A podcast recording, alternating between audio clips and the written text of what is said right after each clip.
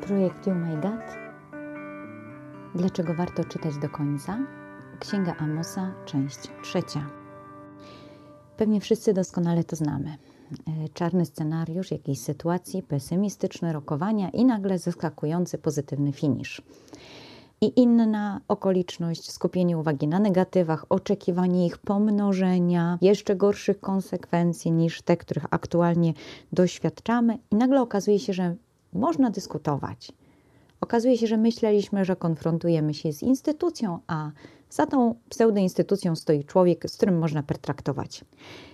I tutaj jest klucz również do lektury ksiąg biblijnych. Czytaj do końca. Siódmy rozdział Amosa rozpoczyna się od trzech wizji. Pierwsza dotyczy szarańczy, druga ognia, trzecia pionu ołowianego. Przyjrzyjmy się dwóm pierwszym. Szarańcza, rodzaj owadów, które przylatując w ogromnych watachach, osiadają na ziemi i zjadają wszystko dokładnie, co spotkają na swojej drodze. I nagle wołanie ze strony proroka wobec tego typu wizji. Panie, ale przecież kraj jest tak mały. Jakub, czyli Izrael, jest tak niewielki. Jak się ostoi? Jak się utrzyma?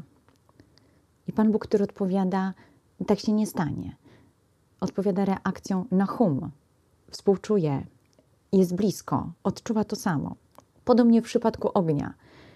Już konsekwencje przewidywane, które rozpoznaje człowiek, prawie że są w akcie realizacji. I nagle mamy Boga, który mówi: Nie, tak się nie stanie. Boga, który reaguje w odpowiedzi na wołanie człowieka. Czyli nie jest Panu Bogu obojętne, co się z nami stanie. Ale do czegoś chce nas doprowadzić. Trzecia wizja pion. Spuszczenie pionu wzdłuż muru, czyli rozeznanie, czy budowla jest dobrze ustawiona, czy będzie w stanie się utrzymać. I nagle zaskakujące stwierdzenie in minus. Już mu nie przepuszczę, spustoszone będą wyżyny Izaaka i świątynie Izraela zniszczone. Jest jakaś niespójność. Czego ona dotyczy? Dotyczy relacji z Bogiem. Pion opuszczony pośrodku Izraela pokazuje, że nie ma właściwego wyważenia. Atencja Boga względem człowieka ze współczuciem, a jednocześnie zaznaczenie, coś wymaga zmiany. Jaka sytuacja? Pierwsza konfrontacja wyjaśniająca dokonuje się pomiędzy Amosem a Amazjaszem. Pada zarzut względem Amosa i to nie bezpośrednio, najpierw skierowany do króla, czyli naskarżymy na ciebie, żebyś został stąd wyrzucony. I w tym momencie odsłania nam się specyfika posłannictwa prorockiego Amosa. Został on przez Pana Boga posłany nie do rodzimego królestwa, ale do Izraela, do Królestwa Północnego. Amos pochodzi z Królestwa Południowego. Od trzody wziął mnie Pan, sam tłumaczy. Nie jestem prorokiem, nie jestem nabi, nie jestem kimś, kto by chełpił się swoją tożsamością i byłby o niej 100% przekonany. Ja mam tylko użyczać swoich ust Bogu.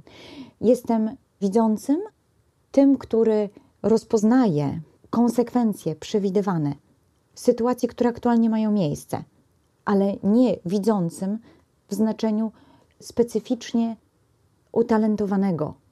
Amos przesuwa uwagę, tłumacząc Amazjaszowi z siebie, ze zdolności, które rzekomo miałby otrzymać od Boga, na samą osobę Boga. I mówi: To Pan Bóg mnie posłał, idź i prorokuj. Na mocy tego tylko odpowiada Amazjaszowi. Odpowiada dosyć ostro, wskazując konsekwencje Twojego udawania, Twojej blokady względem tego, co Bóg Ci przekazuje. Niestety rozpoznasz w swoim życiu, rozpoznasz w okolicznościach, które są przed Tobą. Umrzesz na ziemi nieczystej, Izrael zostanie ze swej ziemi uprowadzony. Dlaczego? Nie przeciwdziałałeś temu, nie słuchałeś Boga, słuchałeś tego, co dyktuje Ci Twój własny komfort. Co znaczy słowo wizja? Czy to jakiś taki nadzwyczajny obraz, jak objawienie, mm, wizja senna, coś w rodzaju efektu wywoływania duchów? Nie, absolutnie nie. To jest rozpoznanie w obrazie konsekwencji rzeczywistości, która aktualnie ma miejsce, ale konsekwencji, które jeszcze nie nastały, które można by przewidzieć Normalnie człowiek nie ma do nich dostępu, może zaślepiony komfortem swojego funkcjonowania. Dlatego Pan Bóg jakby te konsekwencje odsłania po to, żeby człowiek dzisiaj zmienił swoje postępowanie, żeby naród dzisiaj zmienił swoje postępowanie i by te konsekwencje nie nastały. Początek ósmego rozdziału, kosz dojrzałych owoców i ten ciekawy dialog pomiędzy Bogiem a Amosem. Sprawdźmy, co odbierasz, czy rozumiesz. Bóg, który nie wprowadza człowieka w dyskusję z instytucją, ale Bóg, który pokazuje się nam jako osoba. Co rozumiesz? Powiedz mi, co z tego obrazu rozumiesz? Widzę kosz dojrzałych owoców. A Pan Bóg mówi, tak, jak te owoce dojrzały, tak podobnie jakby do finiszu dochodzi Izrael. Do finiszu ze swoim funkcjonowaniem. Pan Bóg mówi, już nie mogę się na to zgodzić. Konsekwencja jest trudna, konsekwencją jest śmierć, do tego doszedł. I teraz wylicza, gdzie ma swoje źródło. Tego typu negatywny scenariusz.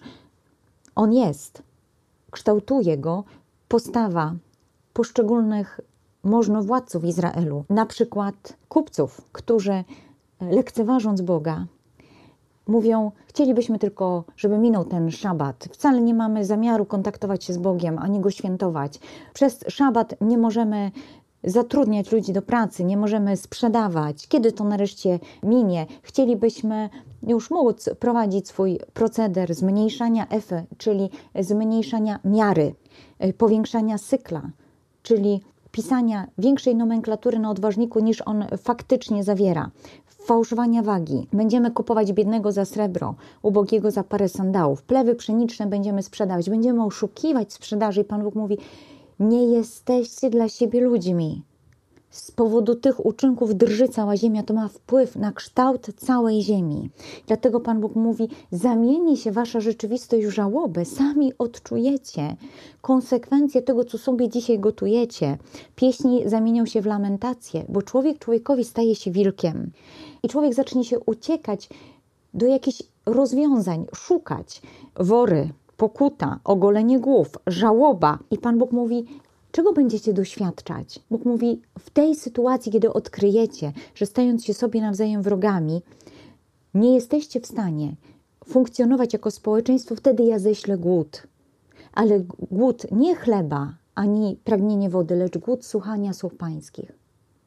Wtedy Wszyscy zapragniecie się ze mną spotkać, ale blokada, którą sobie żeście sami ufundowali przez zamykanie się na drugiego człowieka, będzie bardzo duża, będzie działała na Was zniechęcająco. Okaże się, że wszystkie Wasze dotychczasowe źródła ratunku, źródła oparcia, tu zostają wymienieni y, bogowie Królestwa y, Północnego, do których się odwoływano, Dan czy y, bóstwo któremu oddawano cześć Berszebie, nazywając e, Jachwę, a jednocześnie wyobrażając sobie Jachwę na obraz byka. Czyli materializując jakby Boga, nie pozwalając Bogu być Bogiem, tylko stwarzając własne wyobrażenie Boga. Pan Bóg mówi, to wszystko doprowadza do upadku. Drżą podstawy. Rozpoczęły się trząść od momentu, kiedy człowiek przestał być człowiekiem dla drugiego. Ale Bóg mówi: Ja nie zostawię was. Gdyby nawet się włamali do Szeolu, stamtąd moja ręka ich zabierze. Gdyby wstąpili do nieba, stamtąd ich ściągnę. Gdyby schowali się na szczycie Karmelu, tam ich znajdę. Gdyby się skryli przed mymi oczami w głębokościach morza, gdyby poszli w niewolę przed swymi wrogami, tam ich znajdę, skieruję na nich moje oczy, ale dla ich niedoli, nie dla ich dobra. I nagle mówimy, no jak? Miał być pozytywny koniec. Pan Bóg mówi, konsekwencje działają otrzeźwiająco, bo pokazują ci, że idziesz złą drogą, wtedy sam możesz się odwrócić. Nie jestem w stanie cię odwrócić, ponieważ postanowiłem sobie nie ingerować nigdy w Twoją wolność. To dopiero Jeremiasz będzie miał śmiałość, żeby zawołać: Nawróć nas, a nawrócimy się do Ciebie. Ale to też nawołanie na prośbę człowieka Pan Bóg tak zareaguje, pomagając człowiekowi się nawrócić. Bóg mówi: Kładę Ci jakby przed oczy przewidywane konsekwencje Twoich czynów, po to, żeby Cię zaprosić do refleksji. Tak, daję Ci tego doświadczać. Masz wrażenie, że ja dotykam ziemi.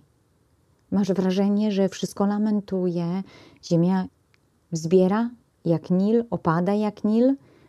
Zagrożenie, które znasz doskonale, wody morskie jakby rozlewające się po powierzchni. I Pan Bóg mówi: Czy myślicie, patrząc na te konsekwencje, że ja naprawdę jestem waszym wrogiem? Czy naprawdę zrzucacie na mnie odpowiedzialność za swoje wybory? Czyż nie jesteście dla mnie kuszyci, wy synowie Izraela, jak taki mały naród, z którego nie spuszczam spojrzenia? Czyż Izraela nie wyprowadziłem z ziemi egipskiej? Jak nie pamiętacie swojej historii, pomyślcie o Filistynach, których wyprowadziłem, Aramejczykach, których uwolniłem. Oczy moje zwrócone są na królestwo grzeszne, na grzech. Grzech wywołuje konsekwencje, on je niesie ze sobą. Zło powoduje dziurę i ta dziura pozostaje. Pan Bóg mówi, ale ja nie chcę zgładzić domu Izraela. Chcę was przyciągnąć do siebie, ale potrzebujemy odsączyć zło i przesieje was pomiędzy narodami dom Izraela. Jak przesiewa się przetakiem, ale żadne ziarnko nie upada na ziemię. Wszyscy, którzy wybierają zło, zostaną postawieni wobec sytuacji, co zło powoduje. Pan Bóg mówi, chce od was to odsunąć. Czy jest jakaś nadzieja? Tak, w tym dniu, kiedy będziecie mieli przed oczami konsekwencje swoich wyborów, ja podniosę szałas Dawidowy, który upada, zamuruję jego szczeliny, ruiny jego podźwignę, jak za dawnych dni go zbuduję. I nagle w tych czterech czasownikach podniosę, zamuruję, podźwignę, zbuduję, odsłania się rzeczywistość, którą wprowadzi Pan Bóg. Rekultywacja życia. Bóg mówi: Ja zaingeruję. Momencie, kiedy Ty, widząc swoje konsekwencje, zawołasz do mnie, będziesz chciał mojej pomocy. Zobaczysz, że ze złem nie poradzisz sobie sam. Ja zaingeruję, podźwignę. W jakim celu? Żeby wszystkie narody mogły rozpoznać, Pan Bóg mówi, moje imię, by Izraelici posiedli resztę domu, wszystkie narody, nad którymi wzywano mojego imienia, wyrocznia Pana, który to uczyni. Dlaczego? Odkrywając Boga, odkryją w Nim swoje oparcie, nie tylko uzyskają pomoc, ale również znajdą tego, który będzie stanowił dla nich doradcę, przyjaciela, ochronę zawsze. I od 13 wersetu ostatniego rozdziału zaczyna się niezwykły tekst. Bóg mówi: Oto nadejdą dni, ku którym Was prowadzę, Was, którzy dzisiaj wybieracie zło. Chcę przed Waszymi oczami zarysować scenariusz, na którym mi zależy. Nadejdą dni, gdzie będzie postępował żniwiarz za oraczem. Czyli tak szybko będzie następowała wegetacja, tak szybko będą widoczne owoce waszej pracy. Depczący winogrona będzie szedł za siejącym ziarno. Czyli nie trzeba będzie nawet czekać. Moszcz spływać będzie kroplami, wszystkie pagórki będą z niego opływać. Obfitość. Co mówi Pan Bóg? Ja uwolnię z niewoli mój lud izraelski? Oni Odbudują miasta, będą w nich mieszkać, zasadzą winnice, pić będą wino, założą ogrody, będą jedli z nich owoce i Pan Bóg znowu zasadzę ich na ich ziemi, nigdy nie będą wyrwani z ziemi, którą im dałem. Klamra. Bóg mówi, ja rozpocznę, uwolnię was, wy, wchodząc we współpracę ze mną, włożycie swój wysiłek, uwolnieni zaczniecie odbudowywać, rekultywować życie, rekultywować relacje, będziecie mieszkać, osiądziecie, poczujecie się dobrze, zaczniecie ze sobą współpracować, zaczniecie y, ogarniać ziemię, pomagać jej się rozwijać, będziecie pili wino, korzystali z owoców swojej pracy, założycie ogrody, żeby wykorzystać piękno ziemi, będziecie jedli z nich owoce sześć czynności ludzkich. Pan Bóg mówi, ja ich dopełnię. Zasadzę ich na ich ziemi, nigdy nie będą wyrwani z niej.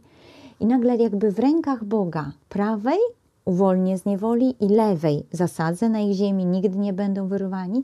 Pomiędzy tymi dłońmi Boga znajduje się cały wysiłek człowieka. I to jest wizja, ku której prowadzi nas Bóg przez księgę Amosa fundując jeszcze na końcu potwierdzenie, mówi Pan, Twój Bóg, Twój przynależny do Ciebie, posiadający z Tobą relację, ten, któremu na Tobie zależy. Pan Bóg mówi, jak w moich dłoniach, ale wtedy, gdy pozwolisz mi działać, gdy zechcesz iść razem ze mną, gdy będziemy myśleli to samo, gdy będziemy się porozumiewać, gdy będziemy dialogować. I dowiesz się tego, kiedy będziesz czytać do końca. Kiedy w ostatniej sytuacji, czując się nawet niezwykle przygnębiony czarnym scenariuszem, uchwycisz rękę Boga i powiesz: Pomóż mi. Pomóż mi przyjąć to, co ofiarowujesz zbawienie, wyzwolenie, Twoje myślenie o świecie. Wtedy wszystko się zmieni. Zasadzę ich na ich ziemi. Nigdy nie będą wyrwani z ziemi, którą im dałem, mówi Pan, Twój Bóg. Twój Bóg. Warto czytać do końca. Tam jest informacja: Nie jesteś mi obcy, mówi Pan Bóg. Nie jesteś mi jakiś. Nie jesteś mi jednym z tysiąca. Dla mnie jesteś wyjątkowy. Ja jestem Twoim Bogiem. Wtul się w moje dłonie. Będziemy funkcjonować razem i nigdy nie ograniczę Twojej wolności. Tak mówi Pan, Twój Bóg.